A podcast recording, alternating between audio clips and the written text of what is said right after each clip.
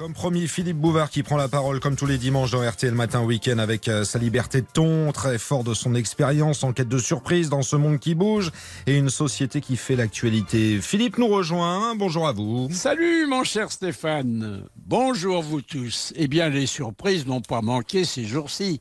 Par exemple, on a découvert qu'un sélectionneur du ballon rond avait beaucoup plus d'avenir qu'un sélectionné du précaré républicain. Et n'allez pas m'objecter que François Mitterrand a passé quelques mois de plus à l'Élysée que Didier Deschamps à Clairefontaine.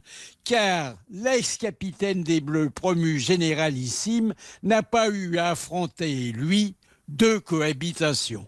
Or, si l'on peut jouer souvent les prolongations dans le sport, aucun métier n'est plus précaire que celui de ministre.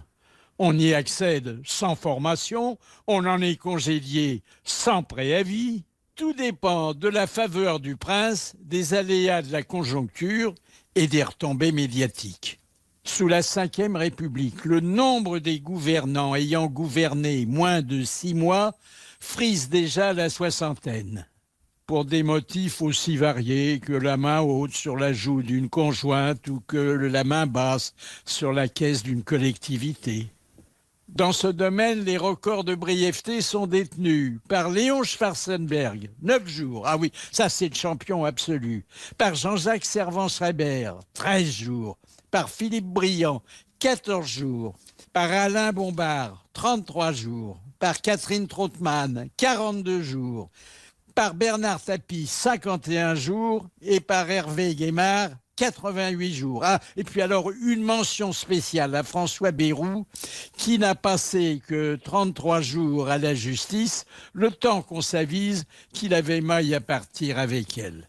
Naturellement, ces interruptions brutales de fonction touchent toute la galaxie d'une étoile filante. Bah oui, je, veux parler des, directeurs et des chefs de cabinet, des, conseillers, parfois une quinzaine pour une seule excellence, euh, les secrétaires, les chauffeurs. Petite consolation, les déboulonnés ont droit ensuite toute leur vie à l'appellation de monsieur ou de madame le ministre. Ah, je vous signale qu'on vient de mettre le président du rugby à la porte et qu'on vient de placer le président du football en retrait. Et en retrait, c'est pas la position idéale pour un vieillard lubrique. Hein.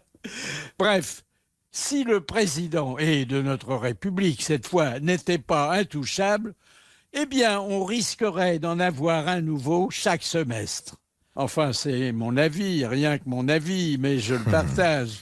À dimanche prochain. À dimanche prochain, c'est promis. Philippe Bouvard, prise de parole hebdomadaire dans RTL Matin Week-end.